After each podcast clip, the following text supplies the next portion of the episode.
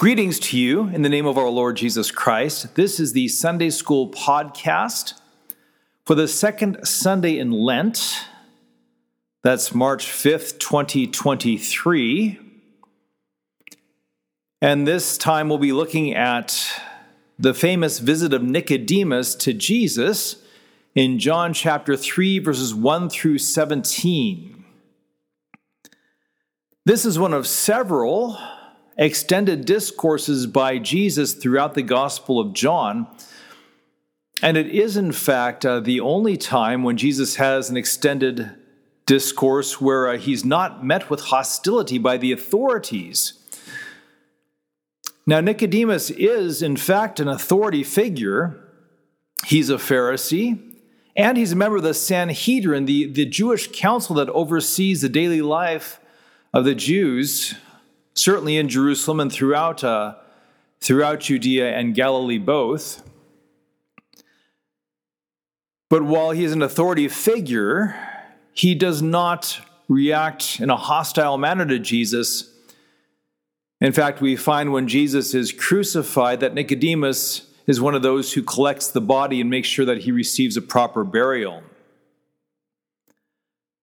That still lies in the future. For now, Nicodemus is a Pharisee with questions, and so he comes to visit Jesus by night. One other note here in that this is John chapter 3, which is pretty soon after John chapter 1. So we're back to kind of this context question again. What has happened leading up to this moment in the Bible? And something to keep in mind since Jesus will be talking about baptism is that Jesus has recently been baptized. This is early on in his ministry.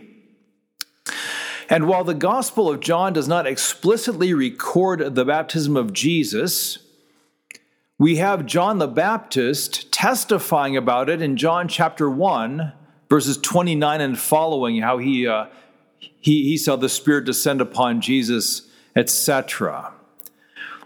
In chapter 2, you have the wedding at Cana, another miracle involving water. And now in chapter 3, we have this famous conversation between Nicodemus and Jesus about being born again. So, beginning with verse 1, we read Now there was a man of the Pharisees named Nicodemus a ruler of the Jews. This man came to Jesus by night and said to him, Rabbi, we know that you are a teacher come from God, for no one can do these signs that you do unless God is with him. All right, so this sets the stage by telling us a little bit about Nicodemus. He's, he's a ruler of the Jews and a Pharisee. As we said before, he's a member of the Sanhedrin, which is uh, the Pharisees and Sadducees, representatives of, of both groups. He, uh, he comes to Jesus by night, and since the Gospel of John plays so much with light and darkness, meaning, you know, life and death, belief and unbelief, it seems likely that, uh, that the fact that he comes to Jesus by night is, has some symbolism to it that uh, Nicodemus is coming out of the darkness and into the light by visiting Jesus. When Nicodemus first addressed Jesus, he's very respectful. He calls him rabbi. There's no reason to believe he's anything less than sincere in the words of honor that he speaks. So he says, Rabbi, we know that you are a teacher from come from God. And the we there doesn't mean all the Pharisees, because a lot of the Pharisees already don't like Jesus, but, but Nicodemus is most probably speaking of a subset. We, those of us who are in agreement with me, believe that you are in fact a teacher come from God. And then he speaks of the signs that Jesus does and says that God is with Jesus with the terminology Nicodemus is using, he's indicating that he believes that Jesus is some sort of a prophet of God. he hasn't asked a question yet, but we read Jesus answered him in verse 3 Truly, truly, I say to you, unless one is born again, he cannot see the kingdom of God. Now, one of the features of the Gospel of John is that by the inspiration of the Holy Spirit, John plays around a lot with words. He makes use of, of, of, Greek words that have more than one meaning to them, and, and, and both can be true at the same time. So when Jesus answers him, Truly, truly, I say to you, unless one is born again, the word again there can also mean from above. So either Jesus says that one is born again or one is born from above. Now, actually, we should investigate this a little bit further because the word here for born most properly means begotten. So, women birth children or women bear children, men beget children. The word can refer to a mother giving birth, not as common as referring to a father begetting a child. Um, at any rate, the ESV translates this born again, and that is true. We must be born again. We must have new life from God by the grace that He gives us for Jesus' sake. But in the Gospels, when, when John makes use of the word um, again, in Greek it's anothen, um, he usually uses that word to mean from above. So, most likely, the better translation here is unless one is born from above, he cannot see the kingdom of God. To be born from above, to be begotten from above, is to be made new from God, by God.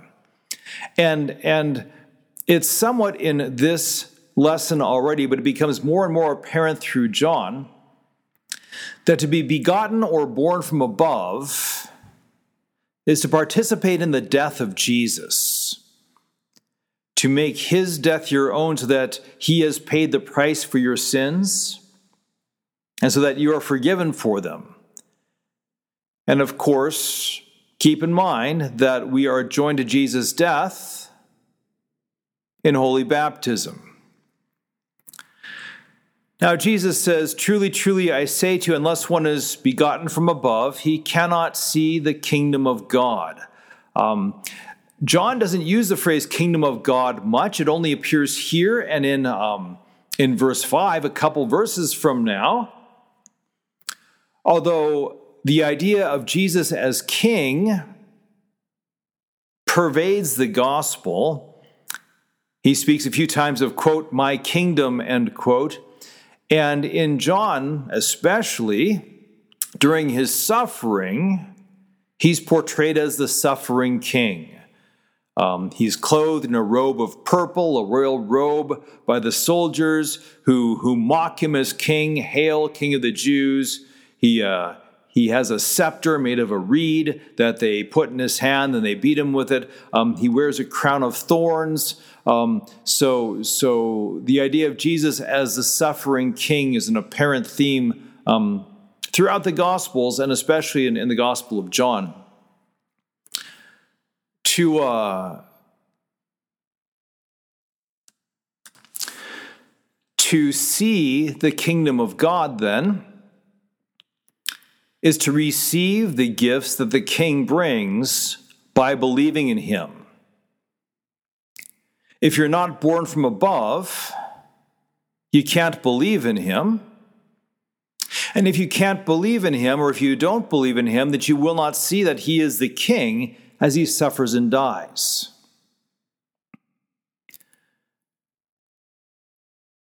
Now, Nicodemus hears this and misunderstands born from above or begotten from above as meaning born again or begotten again. And so Nicodemus says, How can a man, verse 4, how can a man be born when he is old? Can he enter a second time to his mother's womb and be born? Now, sometimes Nicodemus is, is portrayed as a simpleton or a moron who actually thinks that this is what Jesus means. Um, this is Nicodemus kind of um, politely asking, What do you mean by saying, I know it can't be this? So, what do you really mean? So, Jesus answers in verse 5 Truly, truly, I say to you, unless one is born of water and the Spirit, he cannot enter the kingdom of God. So, to enter the kingdom of God, one must be born of water and the Spirit.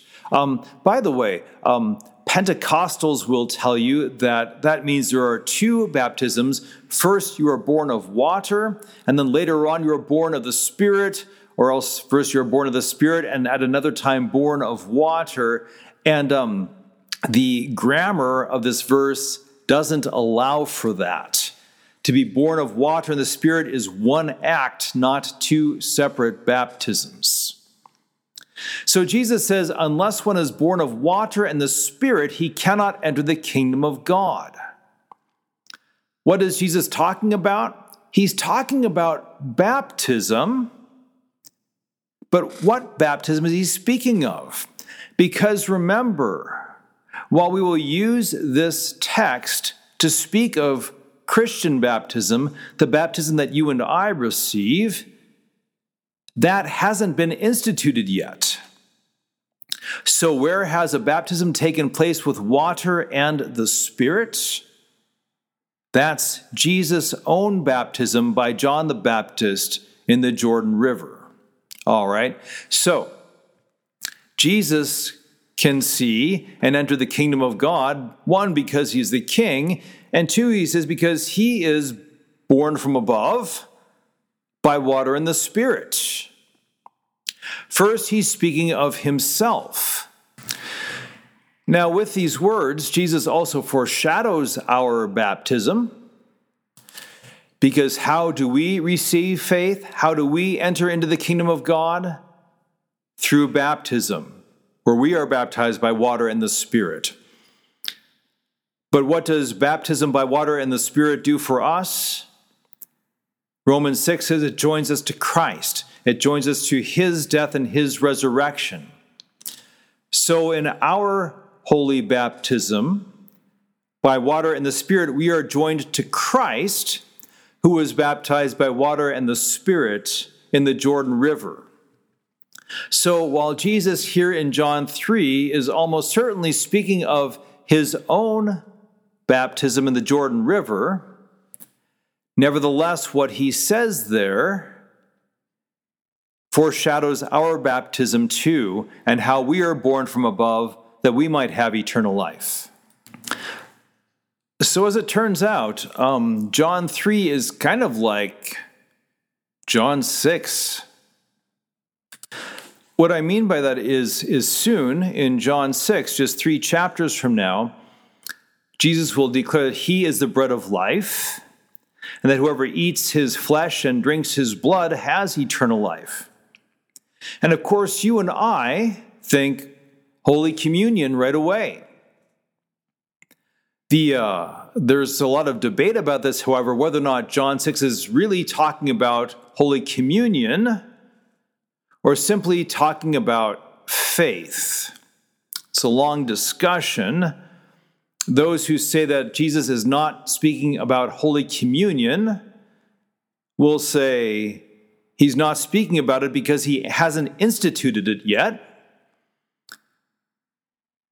Others respond, well, clearly he's going to, so he's foreshadowing the Lord's Supper. There will be debate about this until the Lord returns in glory. So um, I guess the safe bet is to say in John 6 that if Jesus is not speaking of the Lord's Supper, he is certainly hinting at it, foreshadowing it as he, he says that people will, will eat his flesh and drink his blood for eternal life. Likewise, here in John chapter 3, as Jesus speaks of being born of water and the Spirit, he's most probably speaking of his own baptism, not the baptism that you and I receive. Yet, even so, he's, he's foreshadowing that new birth that we receive also by water and the Spirit. Jesus goes on to speak more to Nicodemus. Just picking up at verse 5 for continuity's sake, he says, Truly, truly, I say to you, unless one is born of water and the Spirit, he cannot enter the kingdom of God. That which is born of the flesh is flesh, and that which is born of the Spirit is spirit. So, couple definitions here. Flesh refers, of course, to all humanity. Um, flesh gives birth to flesh. I am a human being born of my parents, also human beings. That which is born of the Spirit is spirit. Now, if you're looking at the ESV, while you listen to this, you note that when Jesus says that which is born of spirit is spirit, the first spirit is capitalized, and the second spirit is not capitalized. And that's a good translation. We would also say that the first spirit, the capitalized spirit, is a proper noun. That's the Holy Spirit, where the second spirit is actually an adjective. The Holy Spirit begets spiritual people. By the work of the Holy Spirit, we are given new life. We are given um, eternal life for the sake of Jesus. So, by, by our biological birth, we are flesh born of flesh.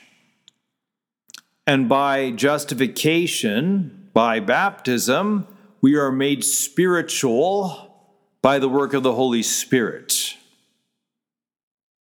Jesus goes on in verse 7 Do not marvel that I said to you, You must be born again. The wind blows where it wishes and you hear its sound, but you do not know where it comes from or where it goes. So it is with everyone who is born of the Spirit. Now, this time around, this is not the best translation. A couple of, of words here have more than one meaning in the Greek. Once again, John plays with the language a little bit to our delight, really. The first word there is wind. The word wind in Greek can mean wind or breath or spirit. And the word here translated blows can also mean voices. So, when Jesus says the wind blows where it wishes and you hear it sound, well, that makes sense because you hear the wind blowing through the trees and you know that it's it's um, it's windy, but you don't know where the wind started or or where it's going to. It's just blowing through. However, it makes equal sense and better sense in the context if Jesus says, The Spirit voices where it wishes, and you hear its sound, but you do not know where it comes from or where it goes. The Spirit voices. How does the Spirit voice? The Spirit works through the Word of God that Jesus is speaking, that Jesus is voicing. So, how do you find the Holy Spirit? You find the Word of God. That's where you know the Spirit is at work. Otherwise, you don't know, you don't know what the Spirit is doing, where it comes from or where it goes. The work of the Spirit is a mystery, but when you hear the Word of God, that's where the Holy Spirit is at work. And so it is with everyone who is born of the Spirit. They hear the Word of God. By that Word of God, the Holy Spirit works faith, and so they believe in Jesus. In verse 9, we read Nicodemus said to him, said to Jesus, How can these things take place?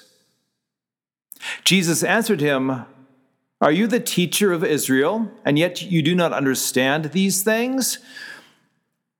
Now, um, it's hard for us perhaps to think that Jesus might be sarcastic.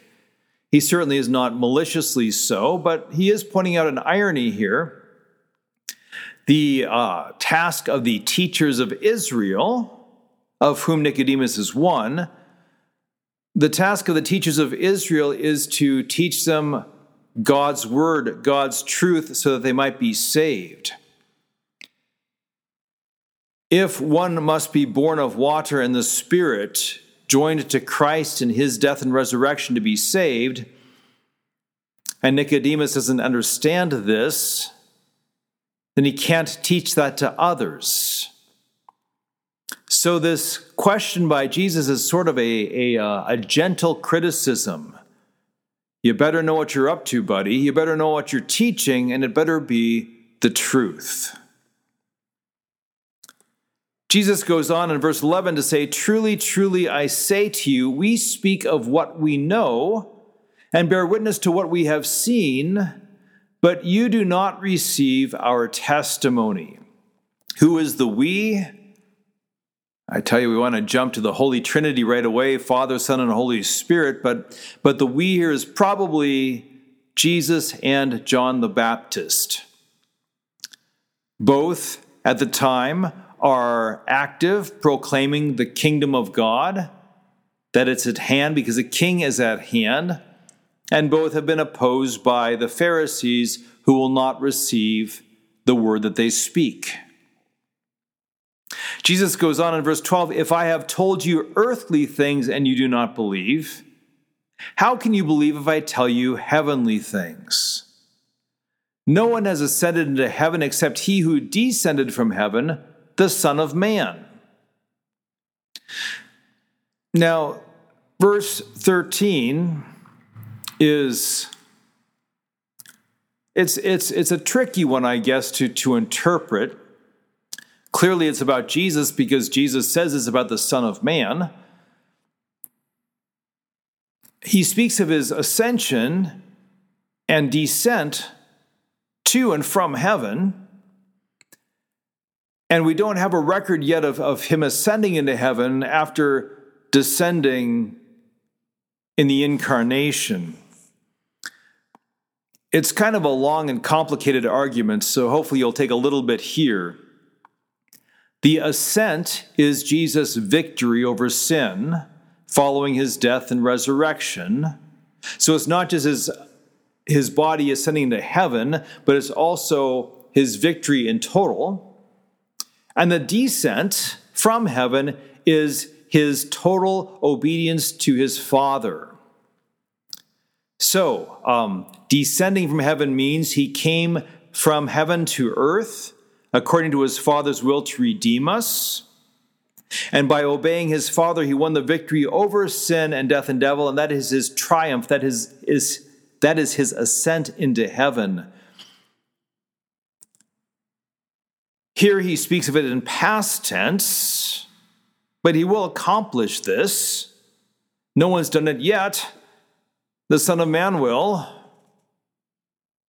And then we get to the payoff pitch of this reading. Jesus says in verse 14, And as Moses lifted up the serpent in the wilderness, so must the Son of Man be lifted up, that whoever believes in him may have eternal life. For God so loved the world that he gave his only Son that whoever believes in him should not perish but have eternal life. For God did not send his Son into the world to condemn the world, but in order that the world might be saved through him.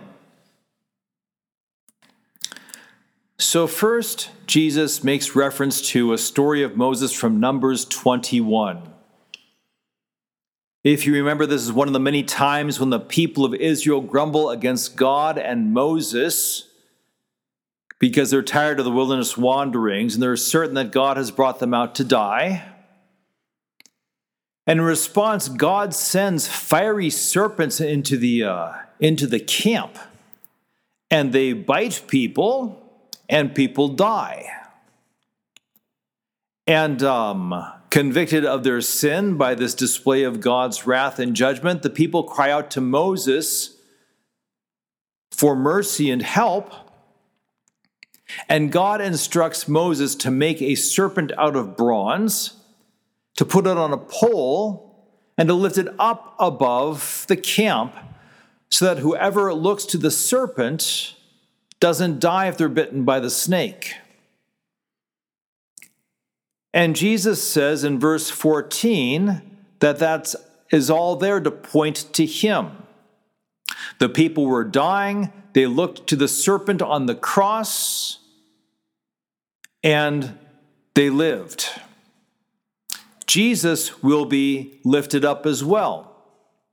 And the word lifted up there is another double meaning word in Greek. It can mean exalted, as in, you know, glorified and worshiped by all, or else it can mean lifted up, as in crucified. Jesus is saying here um, in, in John 3 that as the bronze serpent was lifted up above the people for their deliverance, he will be lifted up on the cross to deliver sinners from sin and death and hell.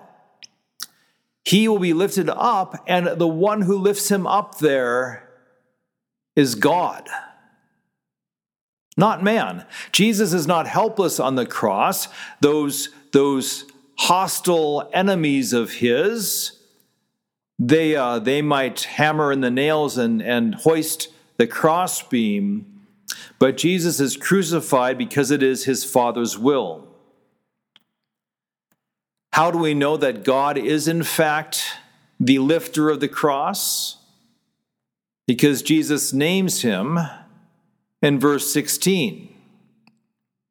God so loved the world that he gave his only Son, that whoever believes in him should not perish, but have eternal life. So, as the Israelites of Numbers 21 looked to the bronze serpent, trusted that if they looked to the serpent, they would be healed. So now, sinners look to Jesus. And remember, to see the kingdom of heaven is to believe. So, sinners believe in Jesus. And believing in him, they have eternal life. And then Jesus adds, For God did not send his Son into the world to condemn the world, but in order that the world might be saved through him. This is such a comforting statement that while Jesus, as the Son of God, is holy and righteous and hates sin, he didn't come in the flesh to pour out his wrath on us, he came in the flesh to have God's wrath poured out on him. He came not to condemn the world, but the world might be saved through him. So, in this John 3 passage, we have that the Father has sent his Son to save us by being lifted up on the cross. The Son is the King of heaven who saves by his suffering. He will enter the kingdom of heaven. He will open it for us as well because he is the one anointed by God. He is the one who can do this because he is um, anointed by God with water and the Spirit in his baptism by John. And in our baptism by water and the Word, by water and the Spirit, we are joined to Christ, to his death, and so then also to his resurrection. And so we have eternal life because we are baptized into Christ, who was baptized to be our Savior by dying for our sins. Quick look at the Old Testament lesson for this week is Genesis chapter 12, 1 through 9. I'll read through it quickly and make a couple really short points. It seems a bit obscure as a connection to John 3, but you'll see a couple themes come through. Genesis 12, starting at verse 1 Now the Lord said to Abram, Go from your country and your kindred and your father's house to the land that I will show you, and I will make you a great nation and I will bless you and make your name great, so that you will be a blessing. I will bless those who bless you, and him who dishonors you I will curse, and in you all the families of the earth shall be blessed. So Abram went, as the Lord had told him, and Lot went with him. Abram was 75 years old when he departed from Haran. And Abram took Sarai his wife, and Lot his brother's son, and all their possessions that they had gathered, and the people that they had acquired in Haran, and they sent out to go to the land of Canaan. When they came to the land of Canaan, Abram passed through the land to the place at Shechem, the oak of Moreh. At that time, the Canaanites were in the land. Then the Lord appeared to Abram and said, To your offspring I will give this land. So he built there an altar to the Lord who had appeared to him. From there he moved to the hill country on the east of Bethel and pitched his tent, with Bethel on the west and Ai on the east. And there he built an altar to the Lord and called upon the name of the Lord. And Abram journeyed on, still going towards the Negeb. All right, real quick. Abram is a nobody. He lives in Haran. He's a descendant of worshippers of false gods. And God picks out this, this no name and he calls him and says, I'm sending you to a new land because I'm giving you a new identity as my child, as, as, as one of my people. And so Abram trusts this promise of God. And he takes Sarai, his wife, and Lot, his brother's son, and their servants, and he goes to the promised land. And the whole time that Abram lives in the promised land, the Canaanites still live in Canaan too. In fact, of all the people in Canaan, none of them, except Abram and perhaps his family, know that the land now belongs to him because God has given it to him. But even though nobody realizes that yet, Abram has been given the land of Canaan by God. And so God has given him an identity. God will give him a new name, Abraham. And God will give him a new beginning, a new people, and this new land, this new kingdom. As God did that for Abram in Genesis 12, he does that for you and me in baptism. We are lost nobodies apart from his grace. By baptism, he gives us an identity. He puts his name on us and says, You are now my child for the sake of Christ. And with that new identity, we have a new beginning. We are numbered among a new people, God's people, the church, and we have an inheritance, the promised land of heaven. Now, in the meantime, you're living in a world full of unbelievers like Abram among the Canaanites unless they have faith, people don't realize that you're a child of God, and they should probably kind of treat you well for that, as the Canaanites should have treated Abram well for being the guy who now owned the promised land. But for now, you're a child of God by faith. You don't see the inheritance. People don't see you as anything special, but you have God's promise for Jesus' sake, by water and the word, I have made you my holy child, and the kingdom of heaven is yours. What joy! All right, that concludes our look at the Gospel and Old Testament readings for the second Sunday in Lent. God bless your further meditations. God grant you every good gift if you are teaching this to others. And until we speak again, the Lord order your days and your deeds in his peace. Goodbye.